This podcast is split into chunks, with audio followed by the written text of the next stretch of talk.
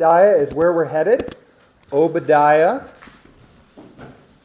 If you've got your Bibles, head over to the book of Obadiah. If you need a Bible by chance, there's about a half dozen over here. Well, probably a dozen on the shelf. So feel free to avail yourselves of those. Those are free for our usage.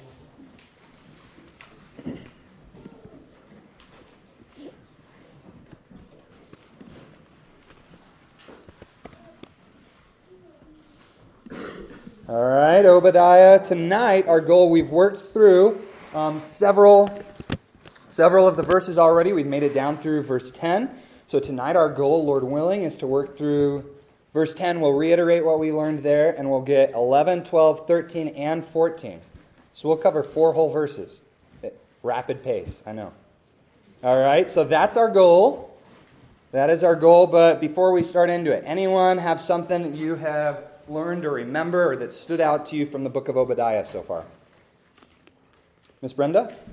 They thought they could not be touched. They thought they were so like, uh, they were fighting so, so strong that they weren't able to, nobody was able to, to deal with them. I think God showed them that he could do anything. Yeah. Edom. Yeah, they thought they were untouchable, that they lived in too fortified of a place to have any enemy prevail against him. But God showed him otherwise. What else has stood out to you from the book?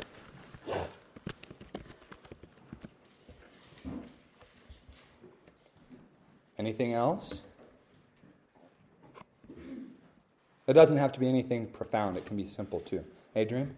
That God is just even in the long term rather than short term, because most of us think in short terms, right? But God, even in the long term, will show justice. It's good. God's justice is long term. Sometimes in the short term we miss it. It's good. Amen. Isaac? And God is also is also merciful just because it's just because um, it's just because he warns nations some nations basically of his destructions. Yeah. Just like kinda in like Jonah, like basically just like uh, he warns the people of Nineveh but Mhm. then to basically and, and basically then Nineveh repented Yeah. and then they were saved. So probably the same thing might have happened to Obadiah. It's good. Same thing to you. Yeah. So God's in his justice, he's also merciful in that he gives a, an advanced warning. Like the prophet Jonah goes to the pagan um, city of Nineveh, but they repent. And so they God postpones the judgment that's coming for them. What if Edom had repented? Well, God probably would have been merciful and given them time as well. It's good. Amen. Anything else stand out to you? Elise? The writer would have had no background. It's good. Yeah, we don't know very much at all about Obadiah, just what his name means. Obadiah, which means anybody? That's right. Yeah, servant of Yahweh, servant of the Lord. It's good. Amen. Well, to whom was the book written? Who is our audience? Do you remember? The nation of Edom. Is that what you're going to say, John? Yeah, Esau, exactly. Esau, the nation of Edom. So this is how I always remember it. Visuals help me. So when I think of the O in Obadiah, I try to write Edom across the top, and it helps me remember. What? That's right. Yeah. Hey, buddy. oh, they crack me up. All right, so tonight let's get into the text. Here's here's the big picture of the book. We are still under number one tonight. We're finishing it, and then we'll get into the second portion of the book next week, Lord willing. Um, we're finishing out God's vengeance on Esau, this judgment that's coming upon them. Um, the last several weeks, we have looked at the sentence, the, e- the destruction that Edom has incurred, the judgment, what is actually going to happen. But then tonight, we're looking at the evidence, Edom's crimes.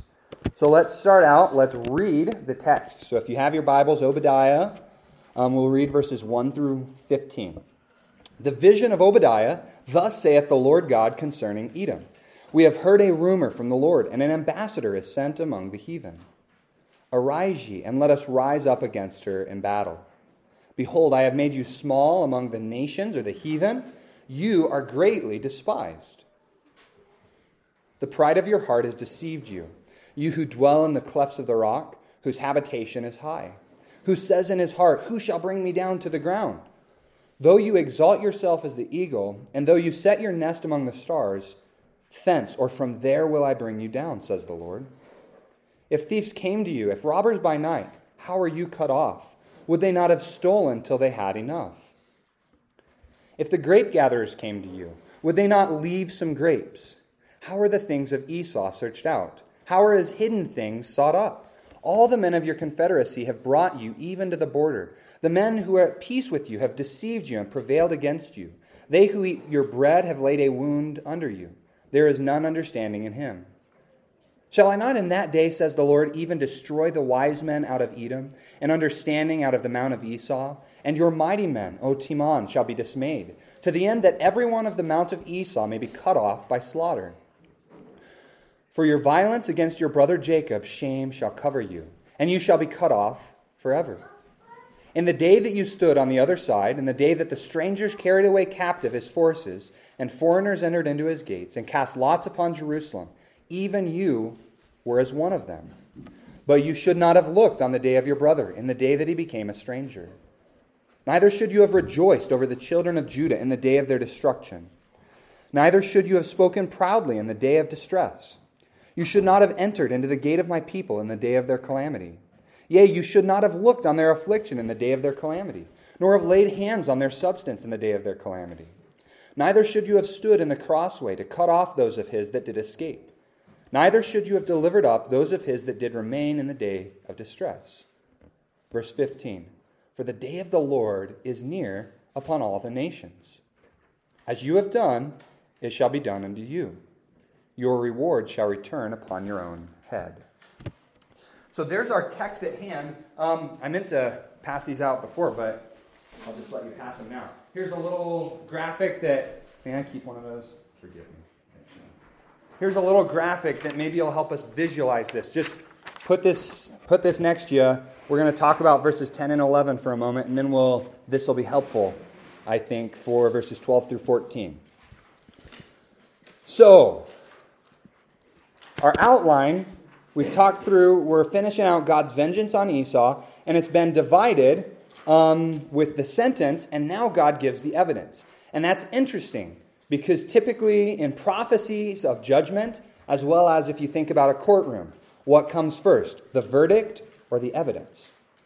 Well, of course, the evidence comes first. The evidence comes first and then the verdict. But God reverses those. Obadiah reverses those in this book. And it has a dramatic effect um, because he gives us the judgment coming on Edom. In other words, total destruction. A judgment very similar to the judgment they participated in against the nation of Israel. But then, our verses 10 through 14, God is piling up the evidence, the crimes that Esau had committed. So here's our outline for tonight. Speaking of Esau's crimes, first of all, verse 10 gives us a summary of Esau's crimes. Number two, in verse 11, is the timing of Esau's crimes. When did Esau commit these crimes for which he is being he has future judgment coming? And then finally, the third is the specifics uh, of Esau's crimes. The specifics of Esau's crimes. And Obadiah is going to list out eight crimes committed by the nation of Edom. So, with that in mind, then, as we work down through this, um, I just want to draw one thing out to your attention. Notice, um, well, we talked about it, verse 10. First of all, let's start with that the summary of Esau's crimes. So, we have two crimes that are general crimes that verse 10 summarizes for us. The first is at the very end of verse 9, it says, by slaughter. That's murder. Okay, so there's our first crime. Remember that? And then what's the second crime in verse 10 Esau committed? Anybody remember? Lucas? Exactly, violence against Jacob. And so then what's going to happen? He's given us this general summary of Esau's crimes, murder and violence. And then in verses 12 through 14, Obadiah is going to list off eight specifics of their crimes. He's going to flesh out these generals. Does that make sense? Oh, good. Well, at least one person nodded their head. Does it make sense? Yeah. Good. Okay, good. All right. So, That's verse 10. We talked about that for a while last week. Um, but then look at verse 11. This is the timing of Esau's crimes. When did Esau, and remember, I keep saying Esau because that's what Obadiah does. He uses Esau for the most part. Remember, what's the history there? Whose brother was Esau? Who was his brother? Jacob. So remember that way back in Genesis. Abraham has a son who's named Isaac, and then Isaac and Rebekah, they have two kids. They're twins. Esau is the elder, Jacob is the younger, but God foretold that the younger, Jacob, would serve the elder. Sorry, I've I switched it around. I've done that several times today. Watch me close. The elder will serve the younger. There we go. Keep me straight. That's right. Just testing you. oh, good. So the question is when did Esau commit these crimes? And verse 11 gives us the picture. First off, he uses this word day. He says, In the day that you stood on the other side.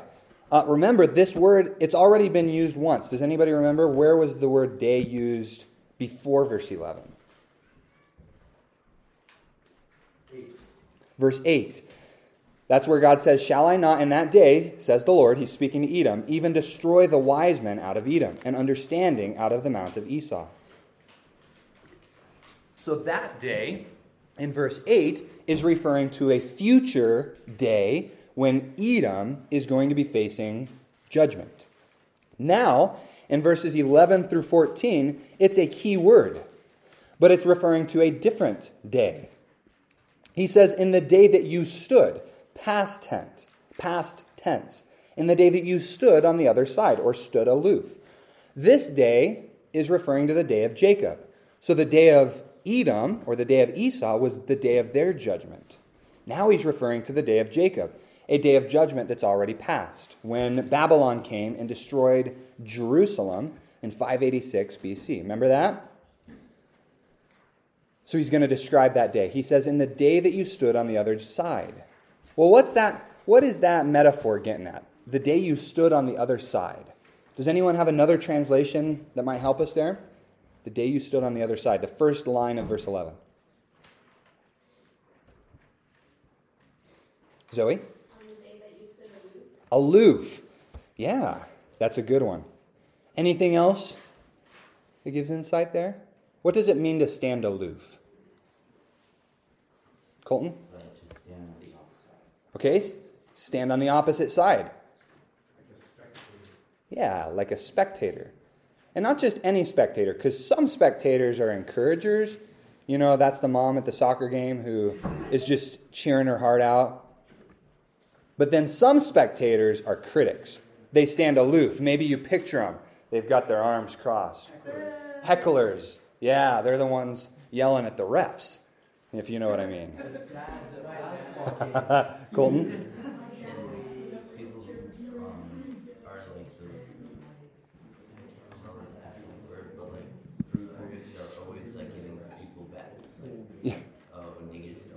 Yeah, like a food critic. Okay, so this this idiom it can have two ideas. First off, it can mean standing by and watching indifferently. So picture that Jerusalem is in the middle of a violent destruction, and what does Edom do? They sit by and they watch and they're like, "Eh, I don't really care." They're indifferent. But the second aspect of it is like what we were just talking about: spectators at a sporting event, and they're cheering on the enemy team.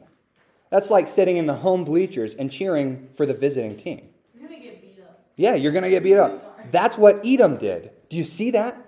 That's what it's getting at. Edom, they're sitting there watching their own brother Jacob get destroyed, and they're sitting there rooting for the enemy. Yeah, exactly. And Psalm 137 actually says that. They say, raze it, raze it, raze the city. That means destroy it. They're cheering Babylon on. Isn't that just a powerful word picture that gives you an idea of exactly what Edom was doing? Their brother Jacob's facing sure demise, and they sit there and root on the enemy. So he says, In the day that you stood on the other side, but just note that word stood. Then look down to verse verse 14. Neither should you have stood in the crossway. We'll pick up the word there, but this forms a little inclusio. And some, some literature nerd, help us out. What is an inclusio? Did you make that up? I'm not making it up, I promise. Somebody did. Zoe? The two brackets for the section of We said literature nerd. Well done, Zoe. It's the brackets. It's here's the way I like to describe it because I pretend to like be a literature nerd, but I don't really know.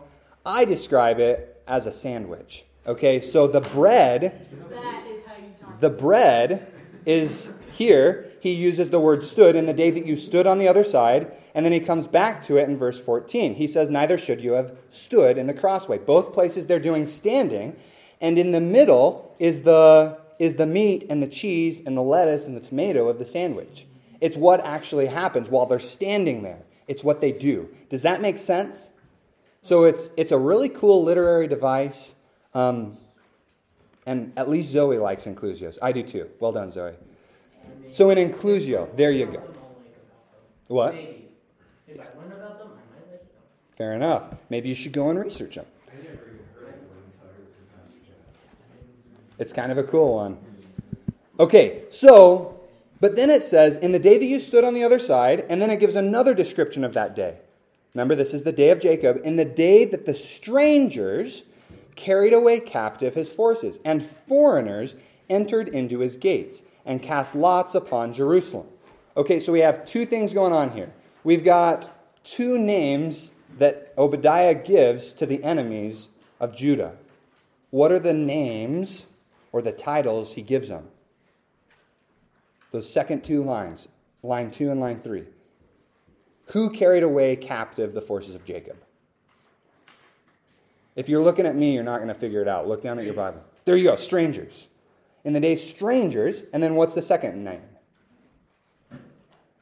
Call it out.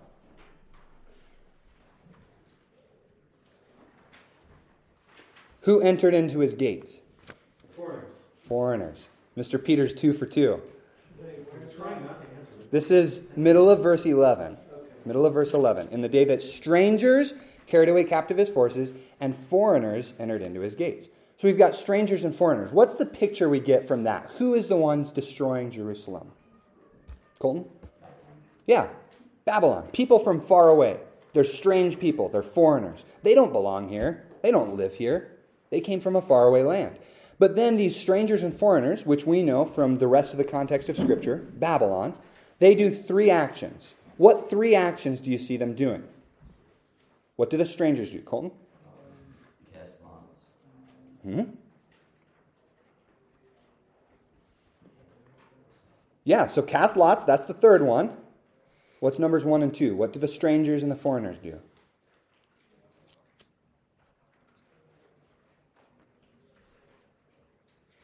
Carried captive. Ah, the strangers, they carried away captive his forces. John? Zach? You got it. That's exactly it. Well done. Just this might help you. A tip when you're trying to do that, just look for the verbs of the sentence, the action. That's the one you're looking for. Good work, you guys.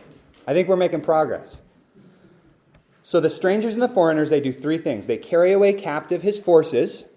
Um, this word forces, it's the same word that's translated wealth um, down, down in verse 13. We'll come to that in a minute, but it's the same word translated wealth. But it's the idea of carrying away captives. It's carrying away the people. They take them into captivity and take them back to their homeland. Does that make sense? So they take captives. Second, they enter into his gates. What is that getting at? What does it mean to enter into the gates of a city? Does Spring Creek have any gates on it? Isaac?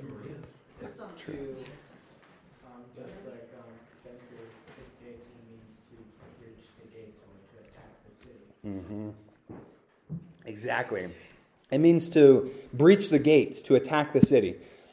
Here's a picture that maybe gives us a little bit of a mindset of it. In antiquity, the safe cities were the ones with walls. The bigger and stronger the walls, the safer the city. But you have to have a way to let your citizens in and let your friends in, so they would build gates in the city walls. And so they could open the gates to let friends in and close the gates to keep foes out. Does that make sense? So, go ahead, Colton. Also reminds me of um, a lot of the Crusaders back then. where They had stuff like this too. Yeah. That actually looks like something from the Ancient Crusades. Yeah, it kind of does. It's um, it says the Damascus Gate is where this picture is taken from. So I don't know if it's a picture of old Jerusalem. You know, some of the archaeology is uncovered. Be pretty amazing if a wall was. Are they? There you go. It says it's the Damascus Gate, so somebody can fact check us. But this at least gives you the picture. So, an invading army, if the city closes itself up, there's only a few ways to defeat that city. It's called besieging it. So, you got to either starve them out to where they starve to death or give up, run out of food and water. You have to figure out a way to break down the walls, or you got to figure out a secret entrance or how to trick the army. So, like, think of the Trojan horse. They disguise it themselves in the horse, and they trick them into letting in this horse they think is a gift. That's why they did it, because unless you can get through the walls, you can't defeat the city. Does that give you the picture? So that's what the metaphor means when it says, You entered into his gates. Finally, we've got one third action they do they cast lots for Jerusalem. You remember what happened when Jesus was hanging on the cross? What were the soldiers doing down at the base? Casting lots for his clothes. Yeah, they were casting lots. It's similar to our um, idea of rolling the dice. They were trying to figure out who would get Jesus' clothing. That's what they do. They have all this spoil of war, all this loot, and they're casting lots for who's going to get this.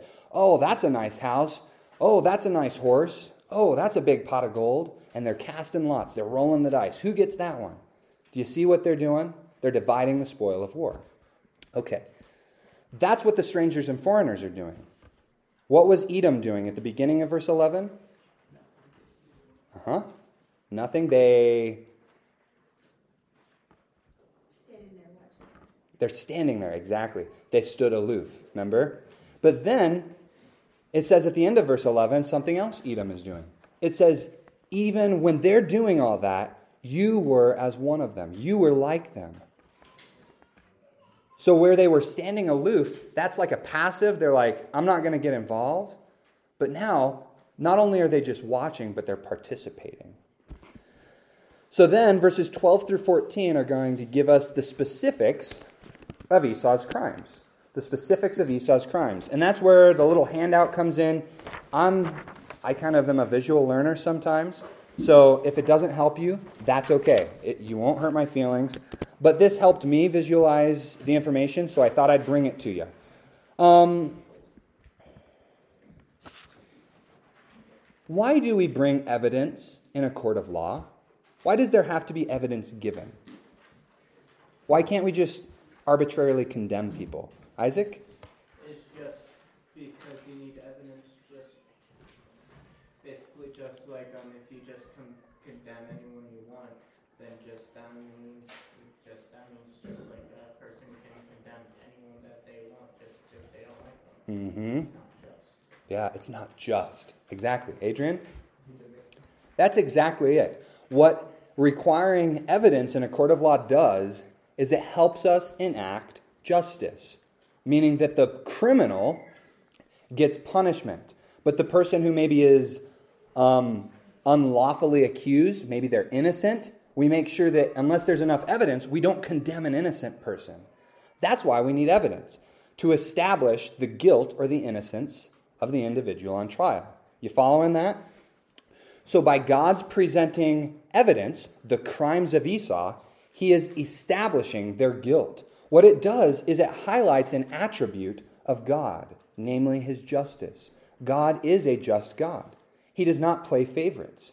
Anyone who is a criminal who has committed crimes against God, we call them sin, they will not go unpunished. But God does not punish the innocent. Those who have done what is right, God does not punish them along with the guilty. Illustration remember back in the book of Genesis, three uh, travelers come to Abraham and they have dinner with him, and then two of them go on, and then the one we find out is God talking with Abraham. and he says he's going to destroy the cities of Sodom and Gomorrah. Remember that? You remember that story? And Abraham, after he tells him that, remember, Abraham's nephew Lot is living in the city of Sodom. And Abraham says, God, if I may speak with you, he says, if you can find 50 righteous people in the city, will you preserve the city for 50? And God says, I will. If there's 50 righteous, I'll save the city. And then he talks them down from down to 40, then 30, then 20, and then 10. And God doesn't even find 10 righteous people in the city of Sodom. But in that conversation, Abraham's argument to God is he says, Shall not the God of, shall not the judge of all the earth do right? He says, That would be far from you to destroy the innocent along with the guilty. Are you following that logic? So, what we find in the book of Obadiah is the justice of God. He makes no mistakes in his judgment. There is no sin or crime that goes unpunished. At the same time, there's no innocent person who will suffer punishment.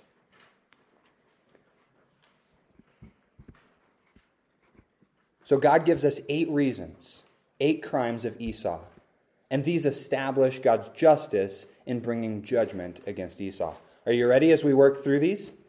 I find it interesting, once again, if you like literature, if you like observing the text, which I hope you do, even if you don't like literature as a class, the Bible is literature, so it's a good thing to at least like literature enough to read and study and think about the Bible. But you notice here, we've got eight rows. I divided out, those are the eight crimes of Esau. But then there are four columns. That's because God, in his presentation of the crimes of Esau, he does it in what's called a formula. It's like a math equation A plus B plus C plus D equals the crime. That's the formula he follows. There's four aspects to it. First of all, there's a prohibition. You should not, or you, you should not have, or do not. That's the first piece. Then the second is the verb. So, like 12a, Reason number one do not gloat. There's your verb. He says, do not, then the verb. Then he says, on the day. So, taking that first example, do not gloat over the day of your brother. And then he finishes off the formula with a description of the day. Over the day of your brother, in the day of his misfortune. So, did you follow that formula? Do not plus the verb on the day plus the description of the day. Follow that? So that's the formula that we can observe as we go through here. Okay, so verse 12. The first reason, the first crime of Esau. But you should not have looked on the day of your brother, in the day that he became a stranger. You should not have looked on the day of your brother. Um, this is a metaphor. It's like looking intently, it's like staring at, it's gazing upon with ill intent. The metaphor means to gloat. It's to look on it with condemnation. So, as Israel, as Judah, Jacob, Esau's brother, is being destroyed, Esau is looking at them. He's staring, he's gloating. Maybe a little bit of haughtiness, like, wow, haha, they're getting destroyed. God says, do not. But I find this interesting. The King James translation says, you should not have, and it's putting it in the past tense, saying what Esau should not have done. But it's really interesting. This particular way of construction, this Hebrew terminology, it's a command. It means do not gloat. Well, why would God be giving these eight commands to Esau if Esau already committed the crimes?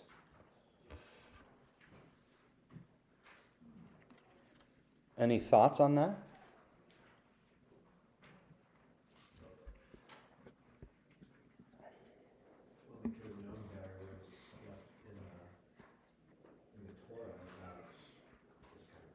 Mm-hmm. Yeah. Okay, they could have known better. Instruction was available. Yeah, they had their conscience. They probably knew that murder was wrong. Just saying. Yep. It adds strength to the reasons, to the crimes, because it's a command. But what it also does is it serves as a reminder to anyone else who would consider treading the same path Esau already trod. Does that make sense? So it serves as a warning to future generations, to the nations. A warning don't be like Esau. Look at their destruction. So he says, Do not gloat over the day of your brother. Why does he keep bringing up your brother, your brother, your brother? Isaac? It's just because Israel and Edom were kind of like sibling nations. Yeah, sibling nations. Because, just because their fathers were brothers, Mm-hmm. it'd kind of be like relationship between two countries, like, say like Norway and Sweden. I'll Yeah. Say for example. Yeah. They're both related countries, but they're both different. And then they kind of work together. It's good. Like sibling nations. Adrian? It makes it more personal. It does. Did you notice that? Instead of calling them Judah and Edom, he keeps calling them Jacob and Esau. It makes it personal. It's a familial attack. It's brother versus brother. Esau backstabs his own brother. We'll talk a little bit more about that in a minute. In the day of your brother, in the day that he became a stranger, or the day of his misfortune, is another way to translate that. Isn't that interesting? It says, in the day that he became a stranger. Who was it that attacked the city? That entered into their gates, that took captives away? It was the strangers. Remember that back in verse 11?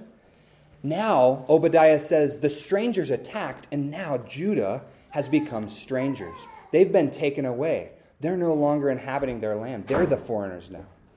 That's a pretty powerful description.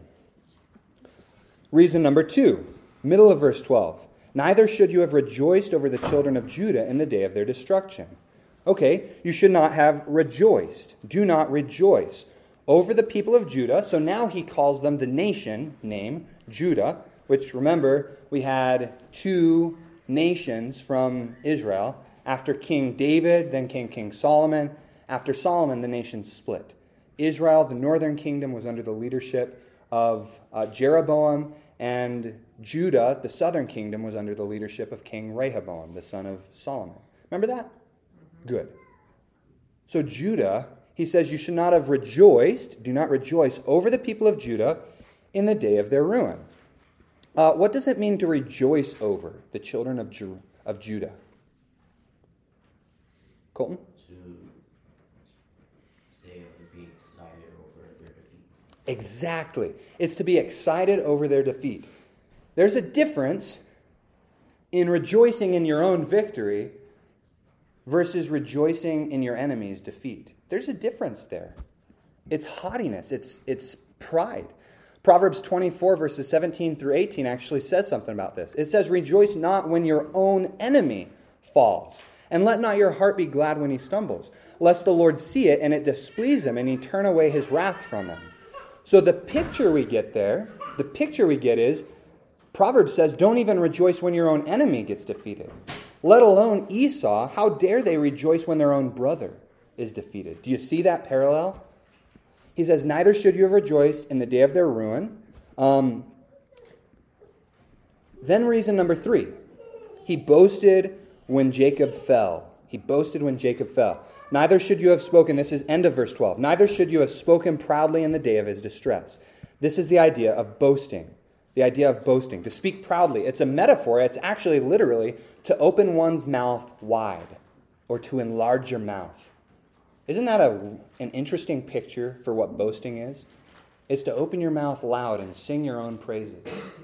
So while Jacob's being defeated, Esau is over here and he is magnifying himself. He's saying, Look at us. Jacob's being destroyed, but look at us, us powerful, good, upright nation. Hmm. Okay, interesting. Look at verse 13. Reason number four You should not have entered into the gate of my people in the day of their calamity. Who was it that was entering the gates back in verse 11? It was the foreigners. Now, not only did the foreigners enter into the gates, but Esau is hot on their heels, ready to participate in attacking Jerusalem. He says, You should not have entered into the gates of Jerusalem. But who, the gates of whom? Of my people. Do you see that? Verse 13. Don't do not enter into the excuse me, into the gate of my people, God says. Why was it that Judah was being destroyed? Because of their sin against the Lord, right? It was their judgment. But even in the midst of their own judgment, God says, I haven't forsaken. They're still my people. Isn't that cool? Think about Israel hearing this after their city just got destroyed, and most of them are captive in Babylon. But then they hear the prophet Obadiah, and he says, speaking to Edom, You should not have entered into the gate of my people. It's like, wow, God does still love us. He's still for us. Isn't that cool? Okay, um, reason number five, he gloated over Jacob's calamity. Uh, same thing, it reiterates reason number one. Then reason number six, um, end of verse 13, nor have laid hands on their substance in the day of their calamity. So not only does Esau follow Babylon in and help attack, but they start looting the city as well. They're stretching out their hands, taking the spoils of war, stealing the wealth of Judah. Reason number seven, beginning in verse 14 Neither should you have stood in the crossway to cut off those of his that did escape. Wait a second, where did we see that word stand before or stood was standing by watching them, watching strangers, foreigners, or Babylon defeat Exactly. When Esau was standing by, they were standing aloof, watching as the foreigners attacked Jerusalem. Now he says, Neither should you have stood in the crossway, the crossroads.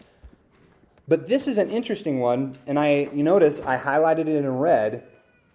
Obadiah departs from the formula. That last number, the fourth column to the right, it should be in the day of Jacob's something, like the day of his calamity. But instead, Obadiah says, Why were they standing at the crossroads? The crossroads are the escape routes. They stood there to cut off Jacob's fugitives, the refugees who were running. The survivors from the city, they run and they're seeking refuge. And Esau meets them at the crossing of the highways and they kill them. They are murdering the refugees. Finally, reason number eight. You should not have, neither should you have delivered up those of him that did remain in the day of distress. So they murder some of the refugees who escape, others of them they take them captive and they deliver them up to Babylon, the ones who remain. Does that make sense? Did you follow those reasons down through there? Questions through there. We've got a couple more things I want to consider for a moment. But anything to clarify of what we've walked through?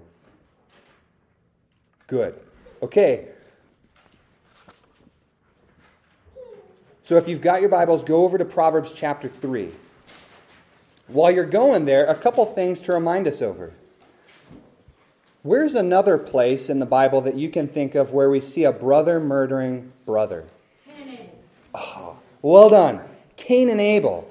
Remember that right after Cain has murdered Abel, he's hidden his brother in the field, he buries him, and God comes to Cain and he asks him a question. Remember? He says, Where is your brother Abel? Well, what was Cain's response? I don't know. Am I my brother's keeper? And that forever will ring down through history. Am I my brother's keeper? Well, what was the right answer to Cain's question? Yes, in fact, you are your brother's keeper. You should care about your brother's whereabouts, his welfare. You have a responsibility to your family. And just like Cain should have cared for Abel's well being, so also Esau, when he says, Well, am I my brother's keeper? Do I really have to step in when Babylon comes and attacks? Yes, they should have. Hmm. Okay. You could cross reference, we won't read this, but you could cross reference 1 Corinthians chapter 13, verses 4 through 7. It's the passage that talks about love. Love suffers long and is kind, does not envy. It talks about, though, how it does not rejoice in iniquity. You're good. Esau was rejoicing over the sin and the destruction of Judah.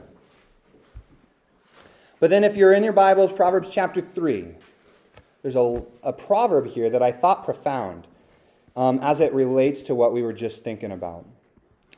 Proverbs chapter 3, starting verse 1. My son, forget not my law but let your heart keep my commandments. For length of days and long life and peace shall they add to you.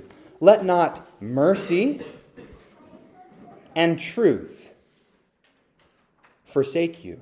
Bind them about your neck. Write them upon the table of your heart. Those words, mercy and truth, we don't have time to go and think about them for a long time, but mercy, that's the word chesed. It means covenant faithfulness, loving kindness, it means loyalty. And the word truth, this is the word for faithfulness, for trustworthiness. So Solomon, he tells his son, don't let loyalty and faithfulness forsake you. Don't let them get away. Keep them close. Be loyal. Be faithful. Tie them around your neck. Keep them, write them on the table of your heart. You should be a loyal and a faithful person. Contrasted with Esau. Esau did. They had a responsibility. They should have stood up for their brother Jacob, but they didn't. And therefore, they incurred God's judgment. But similarly, are we ever tempted when there's that person that just really, oh, they just really treat us wrong? They really frustrate us. Is it ever a temptation to be happy when they meet some sort of calamity in their life? When they stub their toe as they walk around the table? When they trip and are embarrassed? When something bad happens to them? Maybe you're not like me, but that's a temptation, isn't it? To be excited when we see our enemy have a little failure. Colton? Yeah, she was saying when they trip and fall, you tend to be tempted to laugh at them instead of Mhm. help them up. Yeah, exactly. Hmm. You know, we've got to be very careful of celebrating the sin and the judgment that other people have. Not only that, but we've got to beware of boasting of our own selves. That got Esau in trouble. He was boasting about himself, and he met the same fate that Jacob met. Uh, beware of taking what's not yours. Should they have been in the city stealing all the spoil? No, that probably wasn't a very good idea. And beware of violence, hatred, anger toward another. These things are not what God has called us to. Like we sang in the song, Micah 6 8, quoting this passage. He's shown you, O oh man, what is good and what the Lord requires of you. To do justly, that means to do what is right, to love mercy. That means to have a heart of compassion toward the people around you, both your friends and your foes. To do justly, to love mercy, and to walk humbly with your God. So, like Solomon charged his son, let me charge you. Don't let loyalty and faithfulness forsake you. Be a loyal person, unwaveringly loyal, even if people backstab you. Remain loyal. Show them the love of Christ. Remain faithful. Because the one who's been forgiven much, if you're a believer in the Lord Jesus Christ and your sins have been forgiven, we have much forgiveness to offer to others. Any closing thoughts, comments? John? Say it a little louder. I can't quite hear you. You're good. So when you said, uh, no understanding and punished, you're wrong, as Jesus said, and he got punished for our sins. It's good. That's right. So Jesus, the only innocent one to be punished, huh? He took our sins on himself and then bore God's just wrath. Yeah. It's good. Other comments? Excellent. Well, then, Lord willing, next week we will dive into the second part of the book, verses 15 through 21, the victory that God has coming for Jacob. But let's close in prayer, shall we?